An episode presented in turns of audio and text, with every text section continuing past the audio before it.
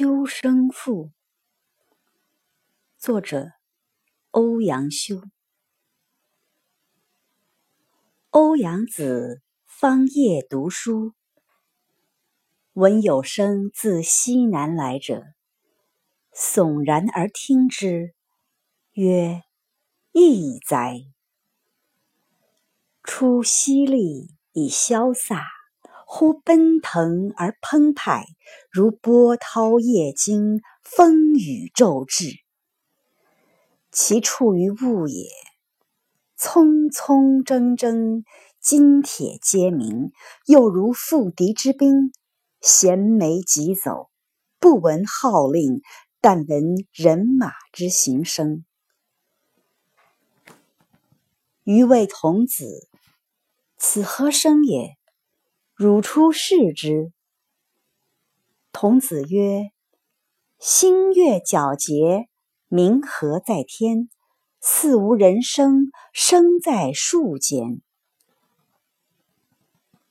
余曰：“依稀悲哉！此秋声也，胡为而来哉？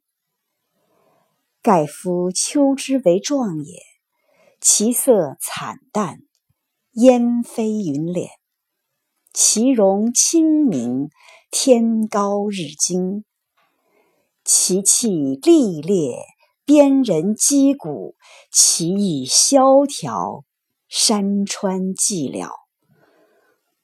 故其为声也，凄凄切切，呼号奋发，风草绿入而争茂。嘉木葱茏而可悦，草拂之而色变，木遭之而叶脱。其所以摧败零落者，乃其一气之余烈。夫秋，行官也，于时为阴；又兵象也，于行用金。是谓天地之义气，常以肃杀而为心。天之于物，春生秋实，故其在月也。商生主西方之音，宜则为七月之律。伤，伤也。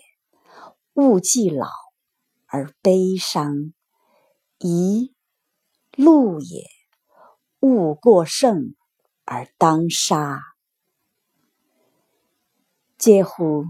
草木无情，有时飘零；人为动物，为物之灵。